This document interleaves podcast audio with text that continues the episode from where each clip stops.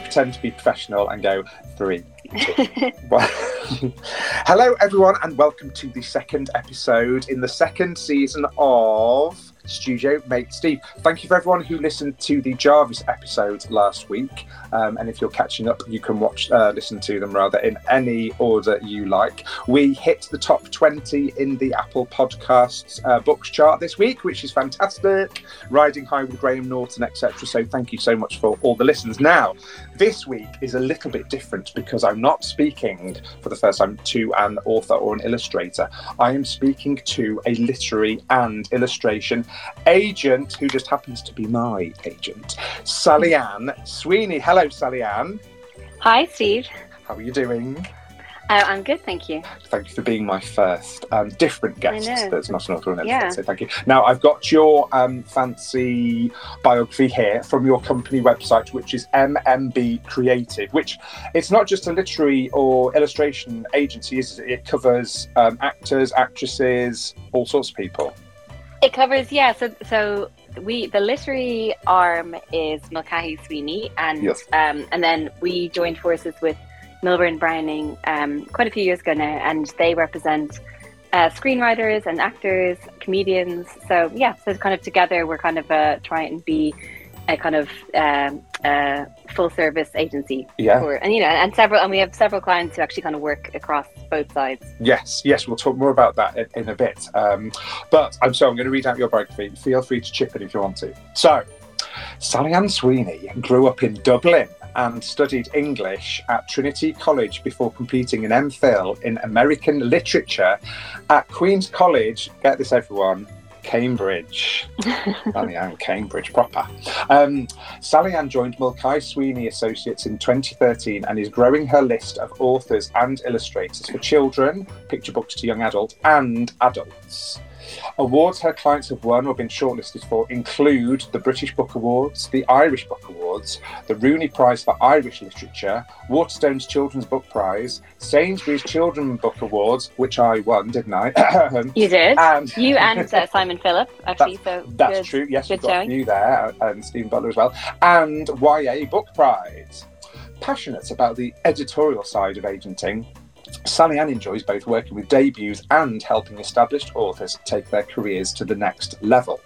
Her fiction tastes, I nearly read friction taste then. Her fiction tastes are wide ranging from the literary to the very commercial, but she's always excited by a distinctive voice, strong storytelling, and a fresh premise.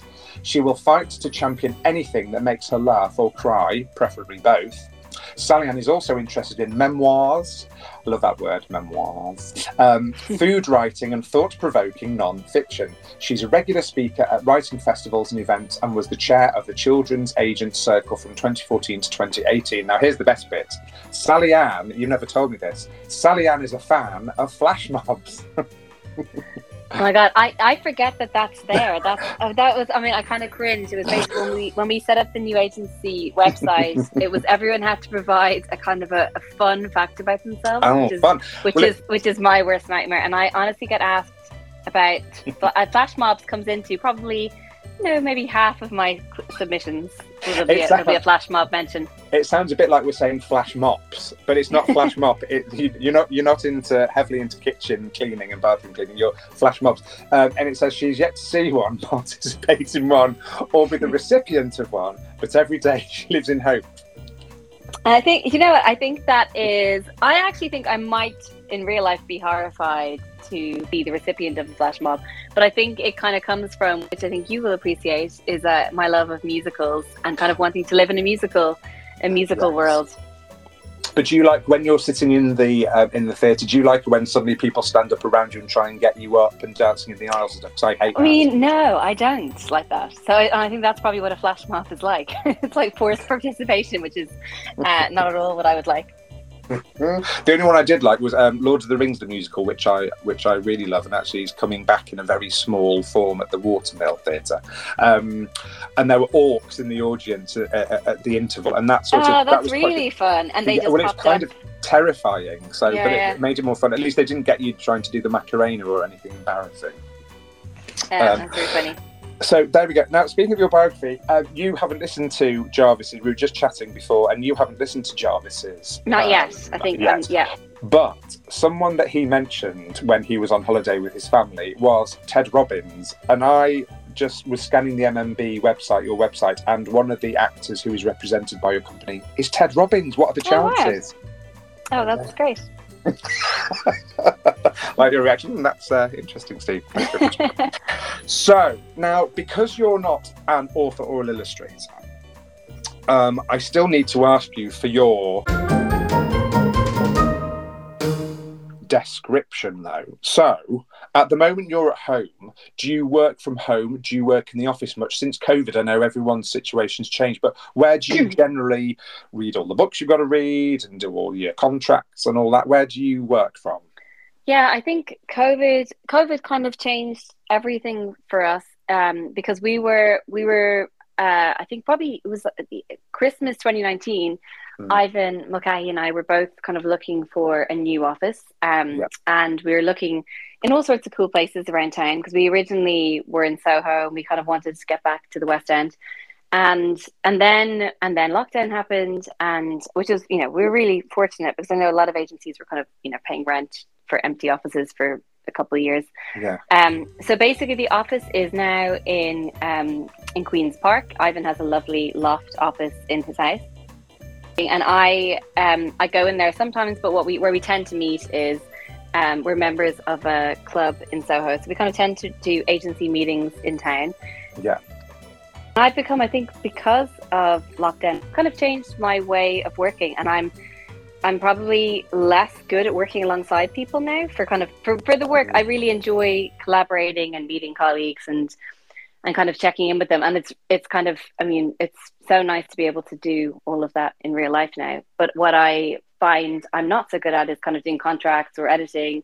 Um, I kind of I just really like the quiet of my house to do that. So Yes. so I'm kind of between, um, yeah, kind of between home. But I, I think my day is always very varied. So I'm kind of, I'm usually, there's actually not that many days that I'm home for the day. I'm usually in and out of meetings, and um, Yeah. so I'm kind of in London, and uh, I'm trying to, trying to kind of, you know, I think everyone's got a bit excited about having real life meetings again. Um, Mm. so what I need to do is, is just be careful. I'm not spending my entire time dashing like back and forth across London. But Yes. it's, um, yeah. yeah so it's it's so it's my um it's my it's some i kind of it's funny i kind of have i try and kind of have a bit of a like living space uh kind of work divide Yeah. but you know it's, it's i mean it's not really but it's it's kind of i have so i kind of keep kind of current books are usually around me and um and then um yeah i mean and and kind of you know but we're, we've kind of become a lot leaner on piles of paper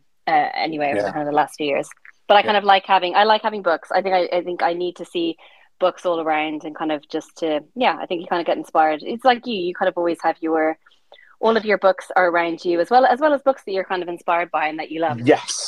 Yeah, you have to have a combination because you need to reference your own stuff. Um, Yeah. So it doesn't just look like a wall of "I love me, who do you love?" Yeah, you do need Yes. to reference your, own books. I mean, I'm, I'm constantly trying to improve. I think author and illustrator, you're constantly trying to improve your work, aren't you? So you have to look back at what you don't want to do again, any previous Yeah. mistakes. And actually, Um, I find it it's funny that I think in a way, being if I was in the office, it would only be agency books, and because Mhm. I'm I'm at home and it's kind of a mix of kind of workbooks and my own books. Quite often, I find if I'm zooming, especially for new authors, I'm kind of pulling out books to show them and reference, Yes, which is yes. kind of interesting. Um, so yeah, and I think that's been great about going back. I really missed going to publishers' offices, and I think there's Yeah. nothing as good as seeing their books, getting a sense of a publisher's list and an editor's taste. I think you just have to see all the books around them. Yeah, Um, yeah. It's so much better than when, um, yeah, I think I think when you're just zooming, it's kind of just a much colder thing. Definitely. And you've got um, two little children as well, haven't you? So obviously you've got loads of children now as well. You must get, do you, as an agent, do you get sent a lot of, um, obviously apart from your clients' work, do you get stuff sent from other publishers so you're aware of what they're doing or if they want to sort of, um, I don't know, sell in something to you, you know, we're thinking something along these lines. So we've sent you a bundle of this, you know, non-fiction series or something. Do, do you get sent a lot of books?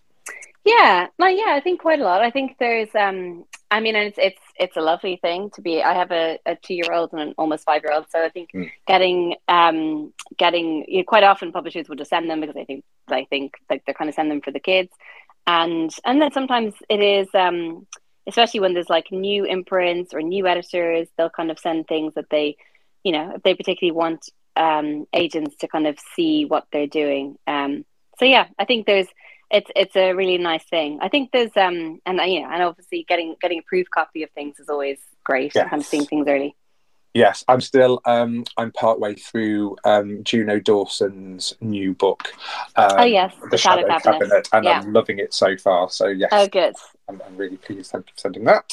Um, so uh, we know where you studied now. Cambridge, darling. And um, what? How did you get into being? Because obviously um, there'll be a lot of authors and illustrators listening, but also maybe some, there might be some other people out there, some of the fools out there that might want to be an agent. So, how did you get into being an agent? How did you steer that from um, your studies in Cambridge to actually becoming an agent? I think I was I was extremely lucky. I think I, I didn't realize at the time, I kind of thought, well, everyone applies, they, they finish their studies, they apply for work experience, and then they'll get offered a job. And that's just kind of started their career. And that actually is what happened to me, which is kind oh, wow. ridiculous. Yeah. Um, which was at, which is at Watson Little where I first met you. So I yes. applied to do an internship there and um, it was an amazing kind of grinding in in kind of it was a, it was a very old agency they had very particular systems and mm. you know it was it was tea was at 11 o'clock and 3 o'clock and oh, wow. it was um i mean it was when i first got there it was kind of we were printing our emails every day and you would i mean it kind of it kind of feels huh. crazy now that it was um you you every day the first thing you would do would be to read stacks of kind of the whole agency's emails Right. Um, and obviously now you would, I, I, I know that that does not still happen there. And I think, I think now mm. you would, it feels like a, a and like, you know, a, a, hilarious waste of paper, but it was mm. actually amazing grinding for seeing how people write emails and kind of, and just, and just being aware of everything kind of going on in the agency. And yeah. they were an agency who did, uh, did a wide range of um, kind of fiction and nonfiction, but they had a really nice children's list. And I was always, that was always kind of a kind of, I, I basically kind of never stopped reading children's books. And as part of my studies, I remember I, when I was in Trinity in Dublin, I really wanted to get onto a children's literature module, yeah. which was really competitive. Everyone wanted to um, to do it, and I didn't get on, and I was so disappointed. It was it was just kind of a, a raffle of kind of who right. who was chosen, but it was um, uh, so that was something that I think I kind of realized when and I, somebody left when I was there as an intern, and then I got offered a job as an editorial as a, as a sorry as assistant agent was my first job title. Right. And and that was so you know it was kind of just learning from Mandy Little and James Wills and helping them with their pitches and helping them with their contracts. And I think I, I realized I didn't really know what an agent did before I started working there, but I quickly just realized that actually the kind of it was really creative, but it was also I liked the mix of creative and business and mm. and actually the closeness of relationship with kind of authors and illustrators because you're there from the very beginning and you're kind of there ideally through their whole career whereas yes publishers tend to move around a little bit more um and um and yeah and i think and, and i think when i was when i was offered a full-time job i kind of started doing more i kind of saw that there was a bit of a, a gap at the agency in kind of in children's you know that that, that was an mm. area that would be good to do more of so and that's where I think I mean I actually I feel like our, our 10 year anniversary working together has has come and gone which is I mean we have we you are it's like such a long relationship that I know because is... um, you because when I was trying to I was trying to get stuff off the ground in children's books uh, by myself for a bit, and then um, entered the World Series competition. And I think you've had some meetings. I think when I first met you, you'd had some yes. publisher meetings. I'd had a couple of meetings, and I'd had a couple of meetings with other agents. You did, um, yeah. Um, yes, a couple of unusual, unusual meetings in some unusual places, uh, which I won't go into, but they were interesting. Um, and then came to you, and I was so naive because I just didn't mm-hmm. really know what to ask, what to do. I think when you're a brand new illustrator, because I wasn't writing anything at that time, Um, well, I was trying to, but um, you just think, oh wow, someone likes my stuff and someone's got some faith in me. So I think it takes a while for an illustrator because I think we're a fragile bunch in general. Um, when mm-hmm. someone has um, takes a bit of a gamble on you, like you did with me, I think you know any agent, it's always a bit of a gamble, isn't it, to begin with, because you don't know exactly what's going to happen and what kind of relationships are going to form with publishers. Um, mm-hmm. But I just remember you, and you're still the same. You were just you were calm you weren't sort of you weren't like overexcited but you were very passionate and you were very um, uh, really really encouraging. And you you know you said oh you know this is missing from your polo, uh, um, portfolio but this is um, you know this i can see i can imagine you working with this publisher that editor. And so yeah i remember that meeting at watson but then but then you broke my heart. Yes all right i wasn't going to mention that. And then and then I, then I went with someone else you did and you know and it's really funny because i think you are the only example of, and I think a lot of agents have quite a strict policy that if someone leaves, you never take them back. Oh. But I, I remember actually, I remember saying to Mandy Little, Mandy also loved your your work, and I was kind of talking oh. about you. You sent me this amazing uh, pom pom of Little Bell, which I still have. Oh yes, one of dog. your characters, a lovely dog character. Yeah. And um, yeah, I remember you didn't choose me, but then you came back, and I can't remember how long later, but it wasn't that long. But maybe it wasn't that long. I think it was about. I don't know. I think it was about six months because yeah, yeah, I went with a different agency. I went with Curtis Brown, and I think they were just busy. I needed a lot of help at the time because um, obviously I wasn't getting much work, and then after six months or eight months, maybe it, the situation hadn't changed. So I spoke to my agent at the time and said, "I don't think this is quite working." And I'm, I'm, like, "I'm sure it's not your fault, and I'm sure you're just a bit busy, but I need a bit more help than you can give at the moment. Is it all right if I leave?" And um, they were brilliant. And they just said, "Oh yeah, absolutely. Don't worry about the, contact, the contract or anything. I feel the same way. Sorry, it's not quite worked out, but there you go." So I was sort of out on my ear really, um, and then thought, "Oh no, but Sallyanne nearly went with Sallyanne. I should have gone with Sally." In fact, actually, this is interesting because the main reason why I went with Curtis Brown was they had a fancier website. website. I remember that. Yeah, I, I, I but really it was full. That. But it was, it, the thing is, it's a website that was full of people and full of clients. Yeah, and, it's, and it, it think... is interesting, and I, and I think it's kind of well. First of all, um, I mean, I think you were right in a way, and I think we. But you know, it was what what it was that it was probably two thousand and nine or something. So I think a lot of agencies didn't have great websites. No, and there and theirs was theirs was probably one of the the best ones. But yeah. yeah, it is it is interesting in the kind of I think in general, and I think it's the same when when authors and illustrators are choosing, you know, which publisher to go with. And you know, you and I have been in that. Um, you know, it's like you get the fancy cake and you get the, all these jazzy yes. things, but actually, I think you know, I think you need to work out. I think over time of kind of what what really matters. Yes. Um, yeah. And I remember being, I remember when you came back and being so happy, and I think probably having a little whoop in the office with Mandy. I was, I was thrilled. Yeah. But it was really, it was. I mean, in a way, we've both kind of grown up in the industry together because you didn't really yes. have. I think you were. I mean, I was taking on you as an unknown, just thinking that you yeah. were just loving your talent and your spark and your sense of.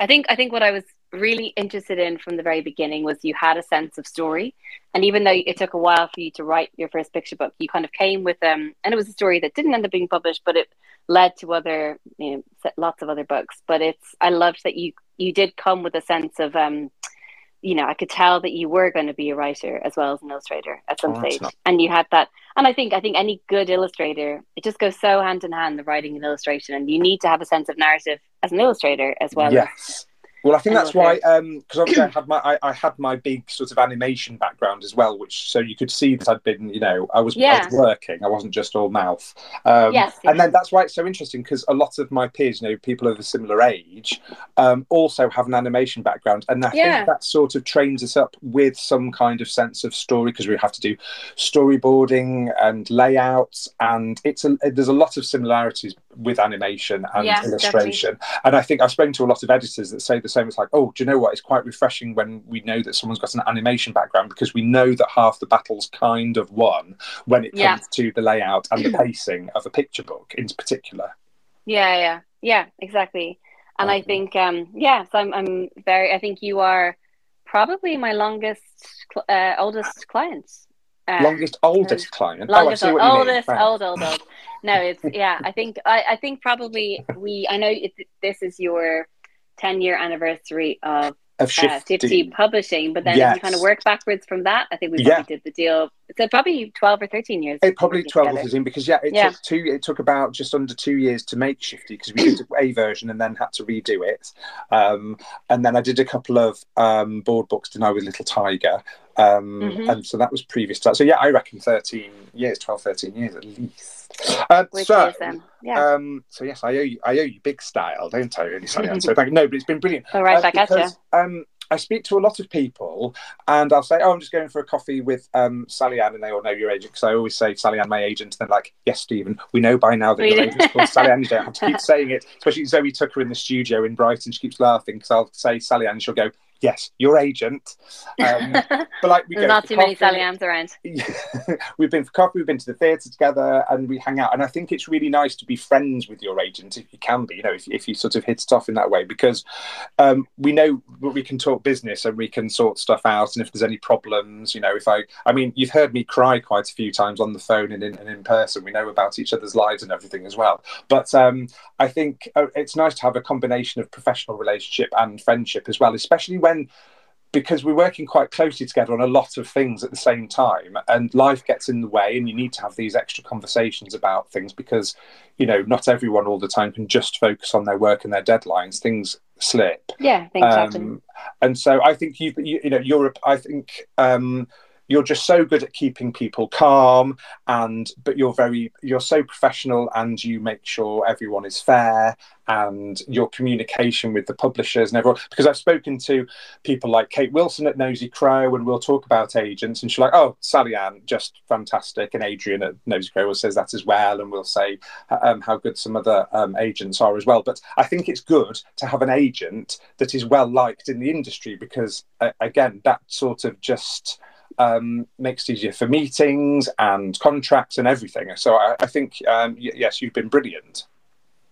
Um, well, thank you. I, I mean, I think I think it's kind of a, it's. Uh, I mean, it's there's so many parts of being an agent, and I, it is. I mean, ultimately, you know, I think sometimes an agent has to have hard conversations with Mm. publishers about whether you, you sometimes have to be the kind of the bad guy when things go wrong, and that and then that's why an agent is so helpful. I think for a creative is that you ideally your relationship with your publisher is creative and kind of and you don't have to be kind of you know having difficult conversations about contract terms or Right. late payments or if you hate the you know if there's no if the marketing or publicity goes wrong or you don't like the cover you know i think Mhm. that's but also i think there's um you know i think i'm i think that you know i think it's it's also ideally a long-term relationship for everyone and i think it's Mhm. um you know everyone wants the same thing and I actually children's I work, I do um, adult publishing as well as children's publishing. And there is something very special about children's publishing where,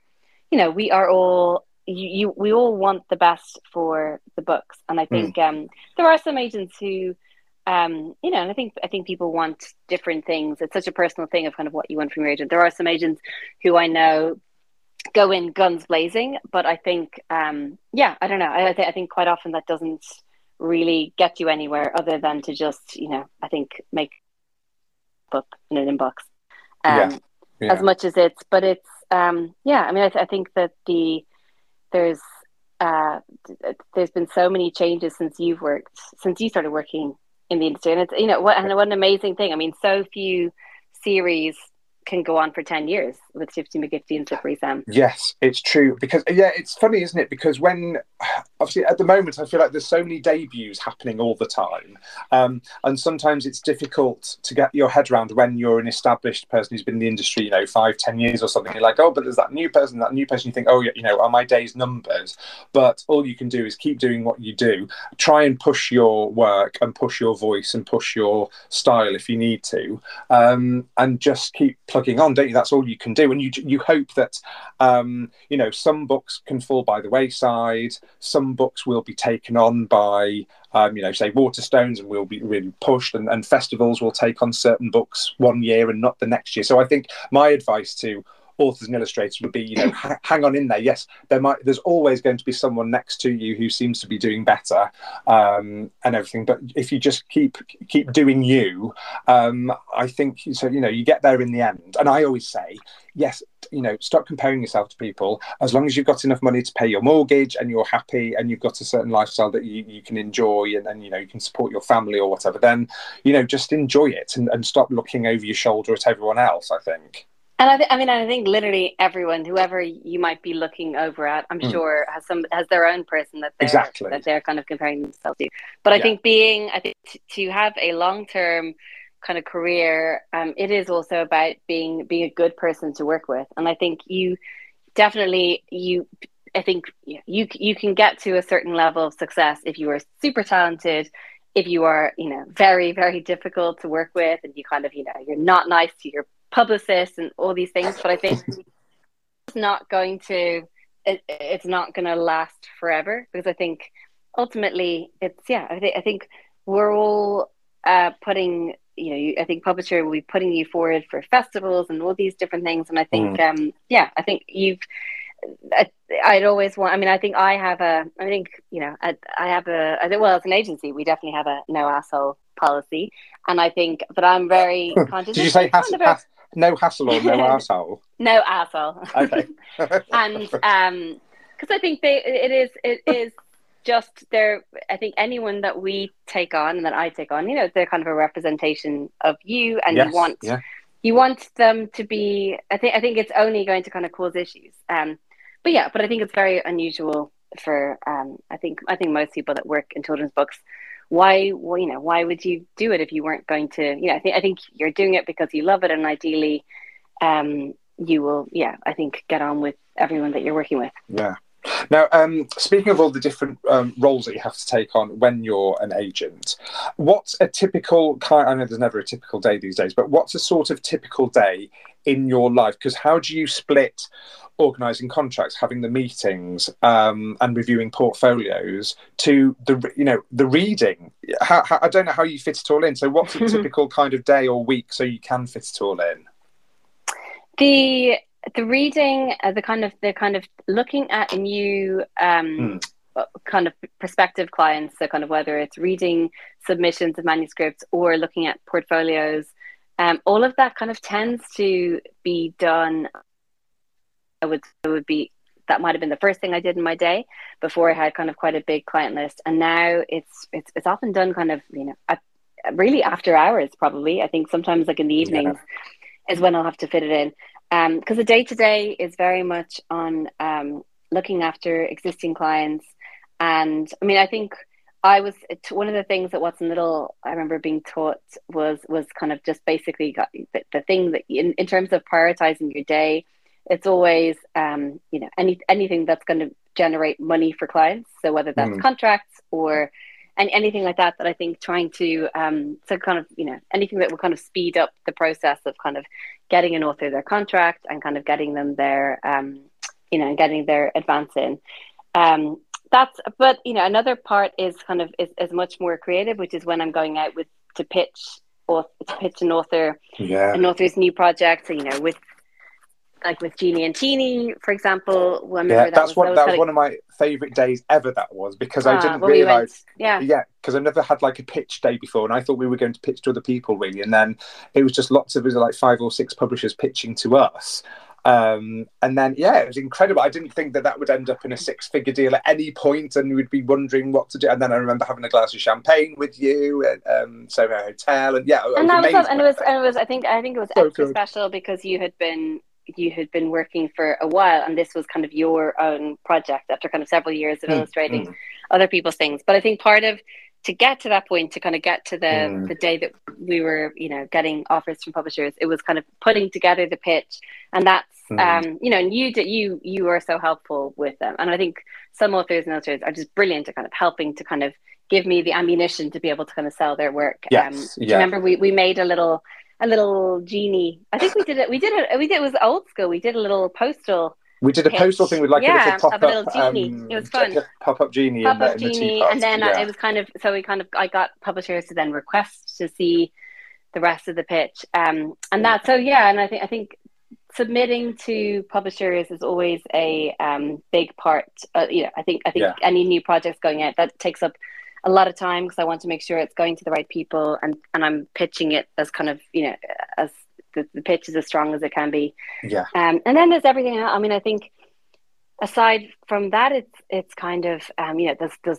when I'm in the middle of a deal, it's kind of negotiating back and forth, and then there's a lot of meetings with publishers to try and just keep you know whether it's meeting them about clients that they Mm. are publishing or just trying to keep on top of what they're looking for and what um yeah and i think i think the kind of things i should be sending to them.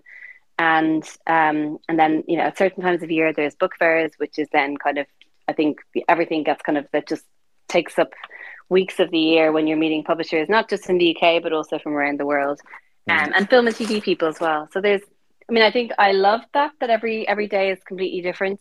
Yeah. but it is also yeah I, th- I think the i think i've got better at kind of prioritizing but also it does mean that i think there is less time for um yeah i think i think like thinking about thinking about new authors or i think i also used to probably i don't have as much time now and i would like to i'm hoping that i will that i will get that back but you know i'm just Mm. looking on instagram or looking looking for new illustrators looking for Yeah. people that might be exciting. I, I'm kind of interested in um, in graphic novels and comics at the moment, and I and I think that's something that there's some really cool people that have been online for a while. Um, and um, but yeah, I think but I think all of that stuff sometimes can sadly I think that that's really fun and it's a bit of my job that I love, but it sometimes can kind of take the back seat with Mm, the day to day stuff of kind of of looking after clients. Yeah, that's a bit like um, when I speak to designers, um, especially when uh, um, Steph Amster, who's now sort of heading up um, design at Bloomsbury, I was to say, "Oh, how's it going?" She's like, "Oh, I love my job, but I do miss actually looking at the books and designing the books these days." Yeah, she's, over- I know. she's overseeing everyone else, um, but she doesn't actually get to do the job that sort of got her into the industry that she loves the most. So um, it's difficult, isn't it? I guess because do you obviously you, you read so many books or beginnings of books? I would imagine you can't read every book, um, every synopsis that you're sent, but do you Yeah. have time for reading for pleasure anymore? But, or I no? have I have I have very little, which is also Mm. uh, So you have which to is choose. also a sad thing. So I'm very selective. I think Yeah. what I do. I mean, it's funny because I met a I met a publisher recently who told me that she has a policy of when she goes on holidays that she does not read for a week, and I found that Wow. absolutely bonkers because and I could kind of see. I guess she must read for she maybe she reads for pleasure all the time, whereas for Yeah. me. I like love when I go on holiday. I like I will really choose carefully the kind of the Yeah. books that I will take. And usually I think I will only really read the best books that have been published because I'm very choosy. I just read, Yeah. which I really enjoyed, I just read Romantic Comedy by Curtis Sittenfeld, right. which I think you you would enjoy actually. I think you would definitely oh, like okay. it. It's um and it was very it was just yeah, just a really easy, lovely read. Um and um I've really liked her for a while. But yeah, I think there's um I, I you know, I, I try and stay on top of things. I mean it's easier with with picture books and with with young children Yeah. stuff. It I mean they're quick and I think I, I read them at home to the kids, so that's Yeah, kind of easy. But it's um yeah, it's it's hard to because because reading for reading submissions or reading clients new projects kind of bleeds into the weekends and evenings. That is definitely, but it's important. I think we all have to make time to do it. I think everyone, I think illustrators, authors, agents, Mhm. editors, we all have to read what is being published because it's important because it's kind of Definitely. it's about you know it's so important to kind of stay on top of the market and um yeah. and uh, you know and, and I think when I'm pitching, I mean it's so important to have those reference points of other other books.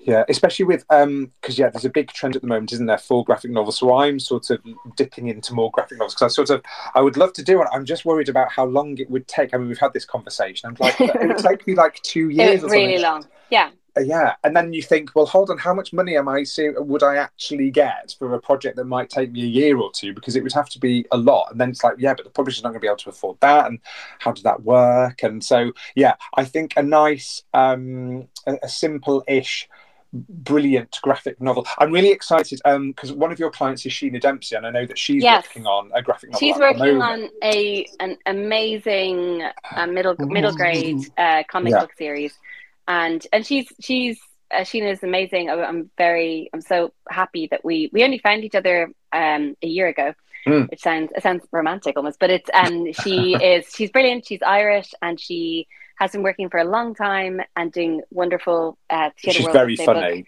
She's very funny, and she had a Yeah. World Book Day book of Dave Pigeon. Um, was Yeah. was one of her titles. So she's been working. Again, she's been working with lots of authors, but she's a really great writer. And she Yeah. came to me with um, Pablo and Splash, which is kind of time traveling penguins, and that was kind of when we met her. Her kind of like secret passion that I really loved, and and it was just also, I mean, very lucky timing because there's been just I think with Heartstopper in YA, and then there's you know Yeah. Bumble and Snug on the kind of Yeah. younger end. I think there's, and obviously you know Bunny versus Monkey. There's, I mean, there's it has it is a really exciting area of the market, Yes. and um, and I And think just I mean I think you're right. I think the sometimes the, the amount of time that it takes doesn't always I, I think it can't work for every illustrator. And it, Mm. but Sheena Sheena's really I mean she's really self-taught. She's kind of read loads of on comics and Mm. and and but and Pablo and Splash is kind of interesting because it started as a as a kind of a lockdown web comic. Okay. and the, about two penguins kind of lockdown penguins that were based on Sheena and her husband. Um so that's kind of just like the yeah it's really funny. They're like very different personality types. And I think that's kind of how it started um so that will be Bloomsbury are publishing the first. Um, they bought three books and they're publishing the first next Amazing. January. Well, let's take not not um, specifically, and we don't need to go into any details, but obviously, and you represent Dapo as well, um, and I know Dapo's just got a new thing off the ground that he's starting to work on. So, um, a couple of people have asked me. Mhm. Let's say, for example, if you're pitching a graphic novel, what do you want to see from your author illustrator? And then how do you present that to a publisher? Because I think people listening would find that really helpful. Yeah, and that's it's a really it's a really good question, and in some ways it depends on the you know on, on the author illustrator and kind of what what works for them. Because what was interesting with Sheena, I thought that Sheena would send me the full script and some sample and maybe a couple of mock up chapters, Yeah. but that she would send the script for the for the graphic novel, you know, as, as just kind of you know as just with the text. Yeah. And that, and then Sheena very quickly told me that that was not how it worked. And basically, the way Sheena works is that she she kind of writes the jokes as she illustrates. Oh, So wow. the whole Yeah. thing is kind of so kind of um kind of just intertwined that she will literally be kind of thinking of jokes as the jokes will be in the illustrations that's, and then um that's so interesting because um you know I'm like really good friends with Tor Freeman and she does you know she does graphic novels and that's exactly how she was because I was like well Yeah, how really do you know from page to page panel to panel exactly what's going to happen she's like well I've got a rough idea but I had Yeah. the details and the jokes and everything and I don't and really know how it's going to end them. Yeah, Yeah. it's really and so Sheena definitely had a she had a synopsis and she had the outline, but I know there was some really there's some really fun bits in Pablo and Splash, like when they go down a tunnel and there's you know you're kind of seeing you know, and I think lots of those it just it just comes very organically.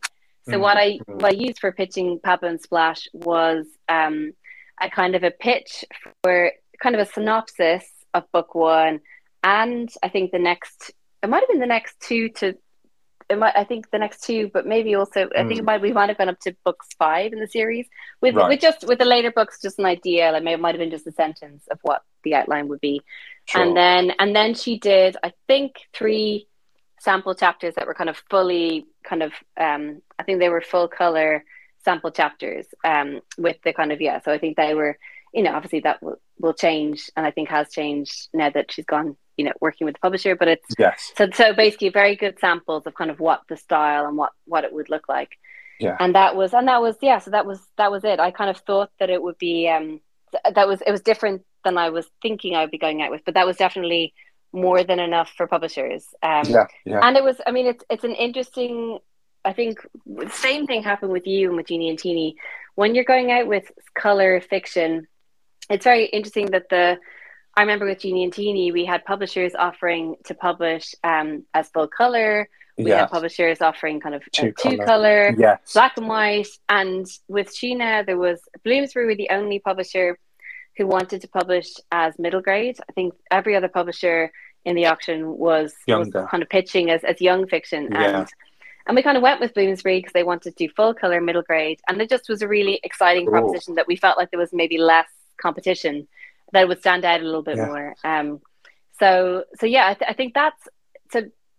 I'm also working with at the moment um, an author of, of a graphic novel who's not yeah. done any illustrations, and that's oh. a very different thing. So what he I is bet. doing is um, so he has done a script, um, and I think um, I haven't gone out with it yet, but it's it's kind of a script. So with kind of um, panels, you know, with with ideas for panels. But obviously, I think once he is working with an illustrator, that that you know, it is kind of a script, and he's a script writer. So he's from his background is TV and film, so that right. kind of works for him. But I think basically what I would do if you're kind of pitching a kind of graphic novel or comic series, I think I think definitely what any agent and editor needs to see is kind of is some samples of the comic of you know sure. of, of, of the of the panels of kind of the, the you know you know basically mocked up chapters or yeah. or panels um and then and but I think you don't need to finish the whole thing. So because you know it is it is so much work. I think I think an outline with some good samples is enough.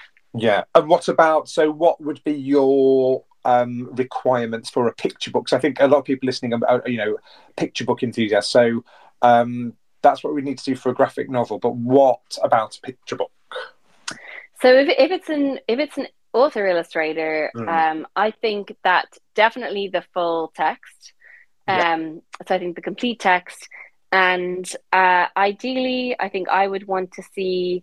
Um, I think I think ideally it would be kind of one sample spread, or at least kind of some some really great color, you know, whether it's color characters or kind of color yeah, some character designs from yeah. the from the picture. I think, you know, I know that what what often I will see is kind of like a a, a rough dummy, mm. um, plus plus some kind of color, um, plus some kind of final color, and then you know, and the text, and then you know, and I think laying the text out, whether you're an author or an illustrator or kind of both.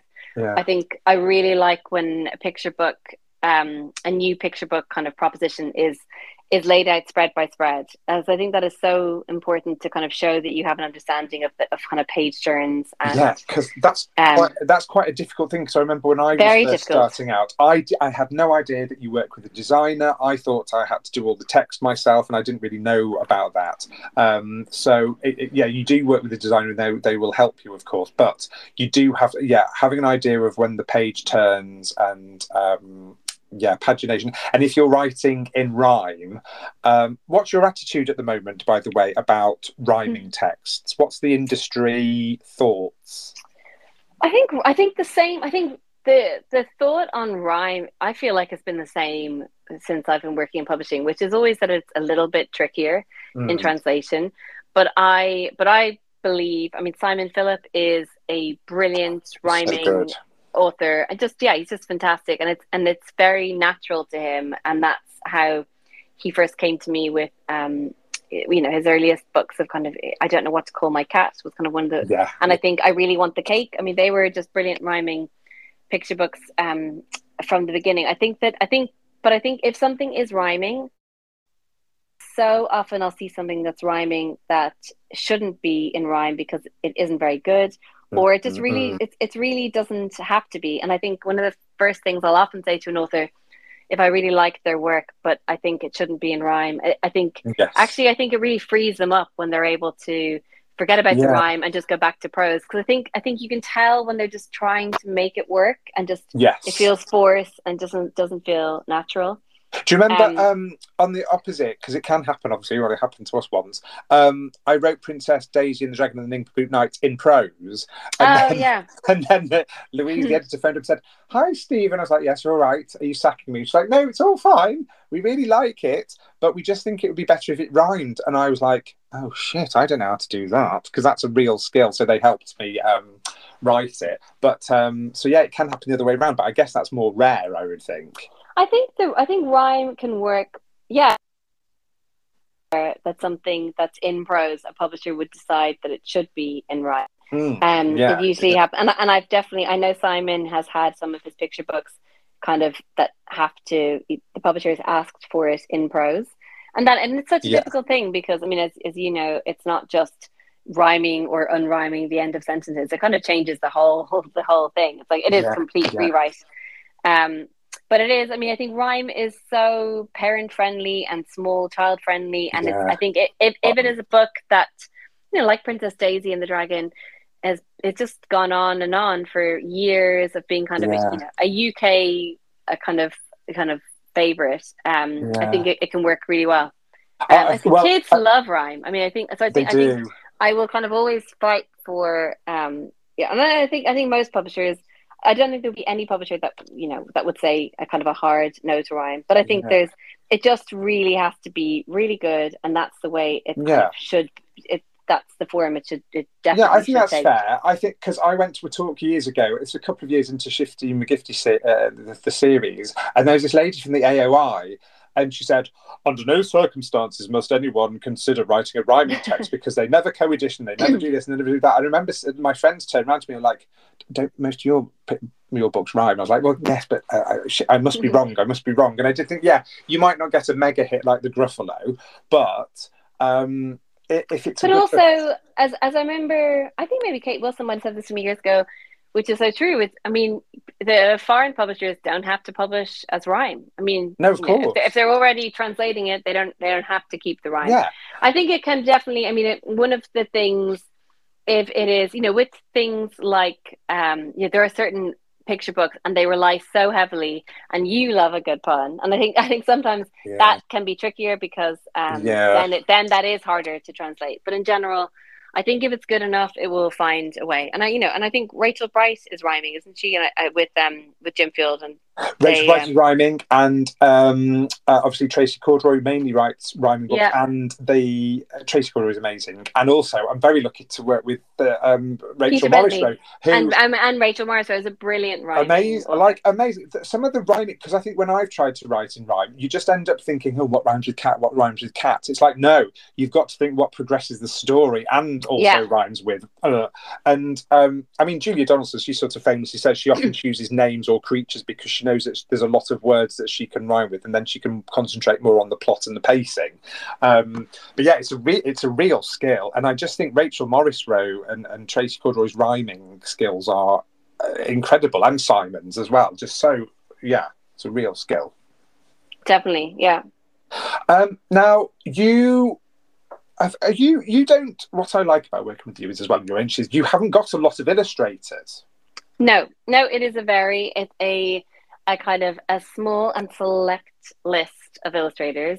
Um and and actually and that is deliberate. I think there's um I think the what I really like is that everyone is is everyone's work is different and I think that um I'm not I I think obviously there are some illustration agencies and um it kind of works for them but I I really like that I have you know if I'm pitching I'm not pitching kind of multiple people for the same project that it's kind of No, you know my good. clients aren't competing with each other. So yeah. and I I think um and also there's there's the time element of kind of I I really like working with um especially taking on a new illustrator. I think it's like working with them editorially on Yeah. kind of getting their portfolio together. And all of my illustrators are also they, they didn't all come to me as writers but they are no but they kind of have, they've all ended up kind of and that's the bit that I find really exciting when I can um, work with them from the very beginning um, on yeah on, on their pitch and on their writing and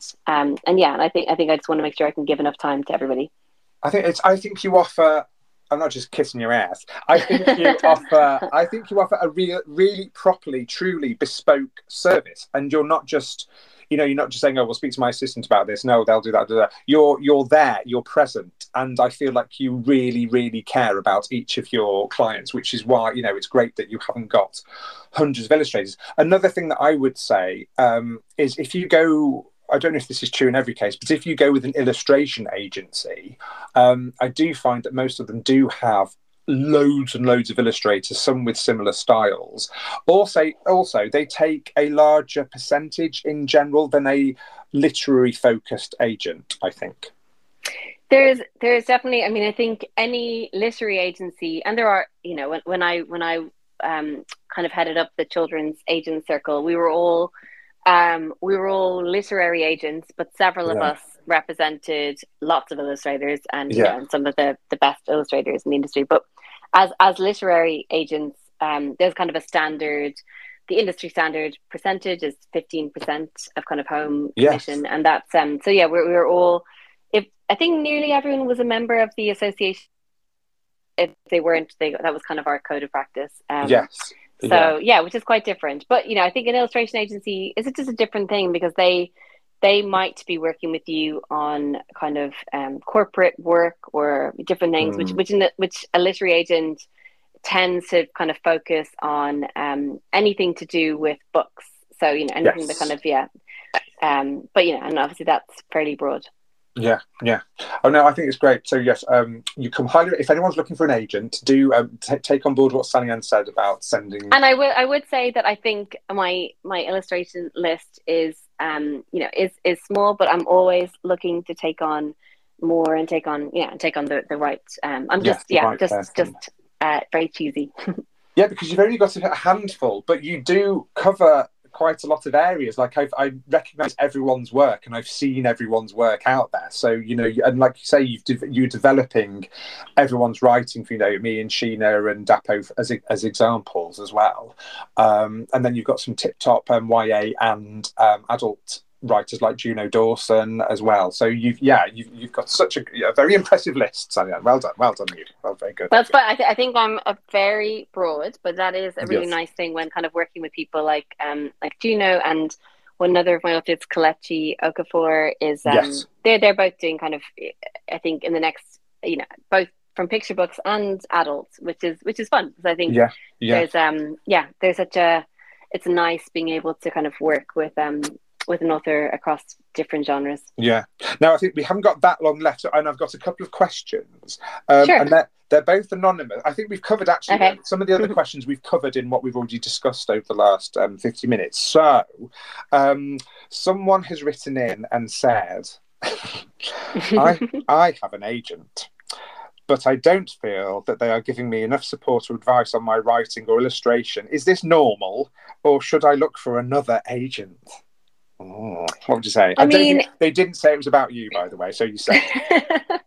um, I, I mean, I think what I would say first of all is that um, is have they mentioned this to their agent because I think there's, I, I, think, say, I think yeah. good communication is so important, and you know, maybe it is just a case that your agent doesn't know what you need, of you know, what what you need mm. from them. Um, and I think it's always good to kind of you know just to, to kind of give them a chance and um and you know and maybe it is it will then become clear that that agent doesn't have time for you or that you kind of have different visions for things. But um but i think it's worth kind of starting there.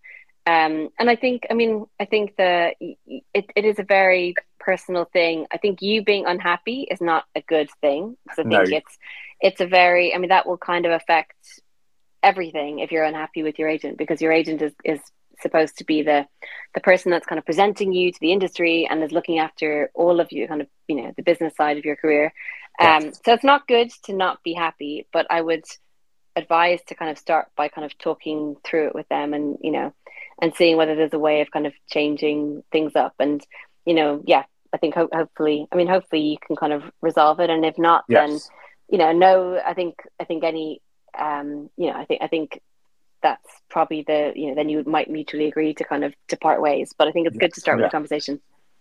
Definitely, because you can't suddenly just escape that situation. Can you? You've got to speak to them at some point around yeah. how, how, are you going to start. And I'm sure most agents that I, I you know that I would I know of, I'm sure they'd be very willing to talk about it. And like you say, it, they would amicably decide to part ways if it wasn't working. Um, yeah, like I and I, I, mean, nobody would want. I think no agent wants a client to be unhappy.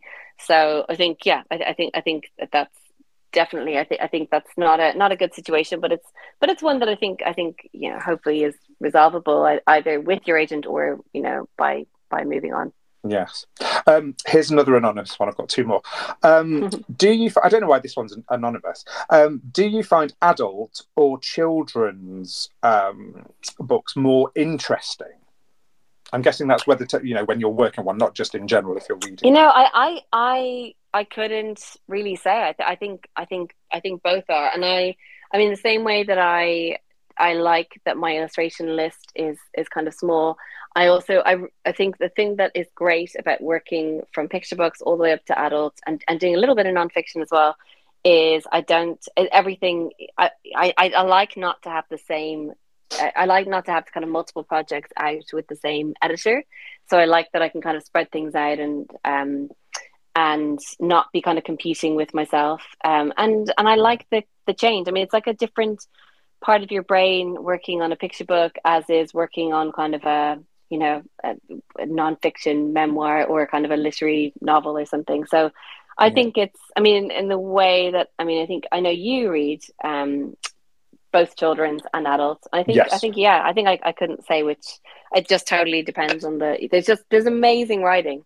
I it really really annoys me when there is a sense of kind of hierarchy. Some and sometimes I mean it's mm. ridiculous, but sometimes it happens within publishing of kind of oh, you work on a lot of children's books from adult uh, yeah. publishing. And I think there is just the most incredible writing in for children and um, and incredible artwork as well. Um, so it's yeah, it's kind of a privilege to be able to work on both. Yeah, anyone who's go like I noticed, I'm not. Um, I don't know if it's because I work with David Baddiel and Frank Cottrell Boyce. I don't know how I feel about it, but um, obviously on Twitter and Instagram and other places and in the press, um, a lot of authors and illustrators can get quite narks about lots of celebrity authors coming on board and writing. But then some of them are really good. Them are a bit naff. Um, I don't know, but I keep an open mind, and until I actually read the book or look at the book in the yes. shop, then I sort of hold judgment. Like I saw that um, I switched on the TV this morning and Peter Andre was on talking about oh, yeah. his new. His I saw, I saw that. Book. Yeah, I saw that. and I thought, oh, I really like the illustrations. I'm not sure if I know the illustrations. And I thought, do you know what? I'm gonna. I'm. I don't know if it's going to set the world on fire, but. Um, mm-hmm. I, i think there's there's know. an awful lot of panic before anyone has seen them, and I think that's and that's really unfair, particularly for the illustrator who's generally not famous. Yeah. Um, and I, I completely agree. And I think the um, and actually as an agency, we have published mm. um, lots of celebrity books. We um, my colleague Ivan was the agent for Vivienne Westwood and Brian Cox from Succession, yeah. and wow. and actually, but I think he would say, I mean, they're all they're all celebrities, but they're all celebrities kind of with a voice and with a real with yes. something to say. And I yeah. think um, it's such a broad issue with kind of celebrity publishing with children's. I think, and I think yeah. you can't necessarily blame. First of all, you have to look at what the book is and does this book deserve to be published? And not not every book does, but it's also no. how much shelf space do they get? And I think that's the disappointing mm. thing when you actually yeah. you might go to your W. H. Smiths or your Sainsbury's and and every author is a brand author and not um yes you know but it's but I think there's um yeah I th- but I think there's it doesn't i don't believe that that a publisher buying another celebrity book is necessarily taking away from you know another author's advanced level mm. i think hmm. it is kind of just a different yeah. type of publishing that's that's always happened and i think the, the best celebrities bring other authors up with them and kind of recommend other authors and you know i remember tom gates had a book club for a while that you were part of with the nothing to see here hotel Oh, Tom. Um, um, no, not Tom. Oh, sorry, Tom Fletcher. Uh, Tom sorry. Fletcher. Tom Fletcher. yeah, yeah, although um, Liz, I'm sure Liz Pichon and Tom Gates will have their own book club one day. but yeah, I, I, think I think that's I think it's a great thing when celebrities are able to, and I think not enough do use their platform to kind of to highlight yes. literacy and highlight other, yes. other authors and authors. Do you know what it does? Because obviously, you know, I've I've mentioned to you sometimes. I'm like, oh, Sallyanne, that person went on TV again, and they didn't mention who who that I'd done the illustrations. Yeah. They'd be like, oh, I'll have a I'll have a little word, and then there's, I mean, I don't know. There's the pressure of the being on the TV, and then if you're a celebrity, you you do sometimes. Obviously, you know, they're only human as well, and sometimes they forget. Um, but honestly, illustrators are so happy if you just say their name. I know.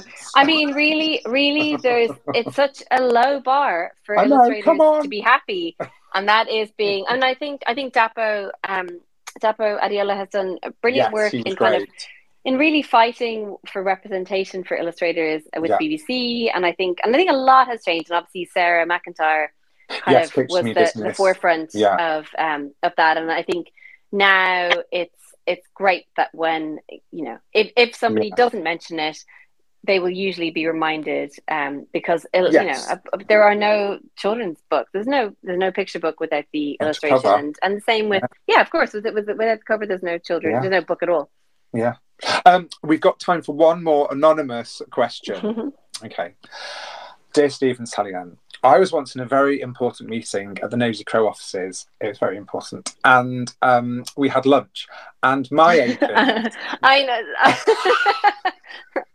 oh no, this is my, My most agent- embarrassing meeting story. my agent proceeded to eat a crisp at said meeting and spent about 10 or 15 minutes trying not to choke to death at the end of the table.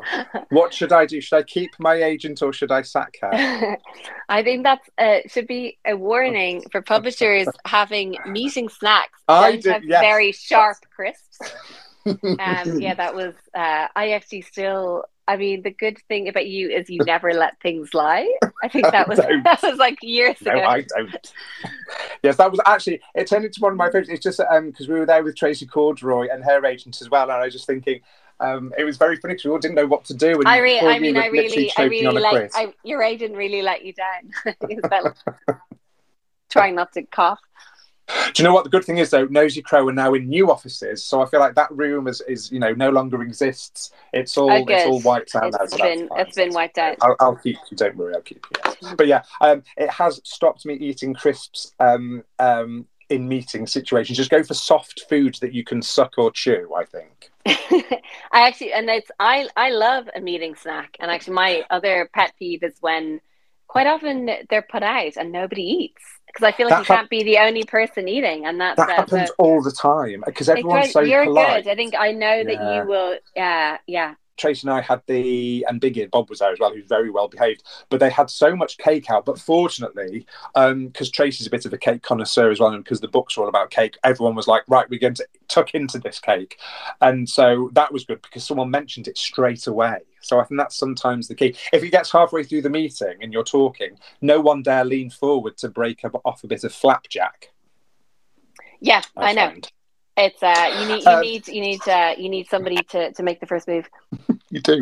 Um, now we've all been there. Now, um, to, just to finish, um, again, it's a it's a bit more different because obviously it's mainly illustrators that I've spoken to, and because the idea of this um, Studio Mate Steve podcast is we are helping people, we are joining people for an hour to be their studio mates for an hour. But if you could have or work with the ideal studio mate at any point, whether either at home or in the office or wherever in a cafe, who would you like to be your studio mate and why? Oh, that's I, funny. I was wondering whether you were going to ask me that question, and um, Sorry, I should have told you. I, I've, I know. yeah, because um I think I have worked with it's funny I think there's uh, agents through my work with the um children's agents Uh, there's some Mhm. agents who've been around for longer than I have who I really admire yeah, um and this and they're from different agencies so it's not going to happen but I think people I think I I really appreciate that kind of there's a really nice thing about having agents and actually it's a great thing Mhm. when there's agents that don't work in your agency but you can just ring them up and kind of ask for Yes. advice or kind of and just that they have you know that they're the only just like you and your kind of illustrator pals when Yeah. you're kind of in your studio, the only people that really get what you're doing are their agents and I think That's true um, because um, also, so if you're working, obviously you're working with, you're not working with author illustrators all the time, um, especially in adults. But um, say if you're working on a picture book and you're representing the illustrator, obviously you're going to work at some point or talk to the other agent who's representing the author or vice versa. yeah yeah So- of course yeah So and it's you really kind of, yeah it helps to have a good relation. Like I know you've got a really good relationship with Jodie Hodges and other people, um, and so because you, you need to talk to them about business, and then obviously you might need a bit of advice because they might have worked with a certain publisher and something might be going on, or yeah. So it's it's Yeah, it's and I handy to- find- to, know. Um, so I think it would be some of my um, agent friends and you know, people that I I admire who are, um, and I think there's I, I think it's it's a really lovely thing that I I, did, I think I didn't realize until I was kind of you know hosting these meetings with other agents that there's it's such a collaborative. We were all in competition with each other, but it's also Yeah. very collegiate friendly and, way. Um, yeah, Do you know who I Um, think I who I'd like to pop into my studio every now and then just for a chat because he's so buoyant and really G's you up? Joe Marriott.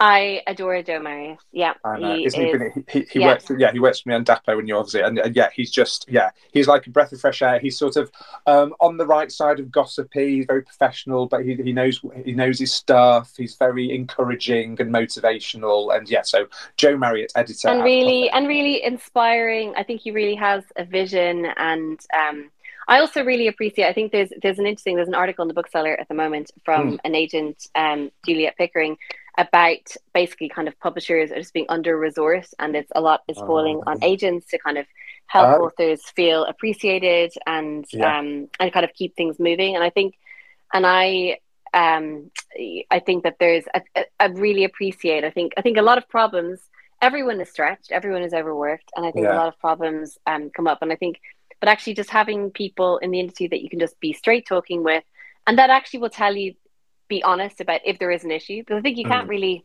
solve things if everyone's just telling you oh it's all fine there's nothing to worry about and um, yeah, yeah, and Joe is one of those editors that is yeah you kind of you know that you can kind of call them if there's if there's an issue but also yeah that they're they're good for celebrating with Brilliant. Well, look, thanks so much, Sally. I really appreciate. You know, you've got two kids, you've got a dog, you've got a husband. You're busy. You're a businesswoman. You director of a company, all these things. So thanks so much for taking an hour out of your time. Um, if anyone listening would like to find out more about Sally and MMB Creative, her um, part of her agency, then go to mmbcreative.com and you can click on all the bits and doings there and find out more about her and her client um, list. So And and feel free to find me on Twitter or Instagram as well. Um, actually, I think I've I've had a few people follow me since you've announced. So yeah, always always delighted to hear from Brilliant. And, Sal- and just to make it clear, it's Sallyanne Sweeney, not Sally Sweeney, because the amount of emails that we, I mean, I, I get a little bit narky. I don't know how you feel about it, but I'll get I'll get lots of emails saying, Hi Sally and Steve. And it's like, no, it's Sallyanne. It's Sally's not her name.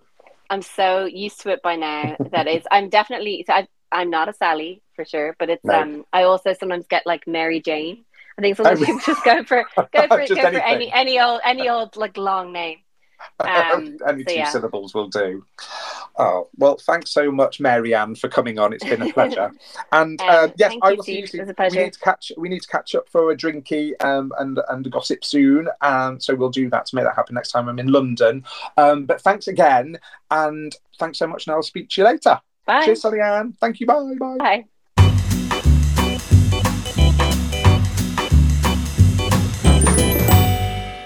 No asshole.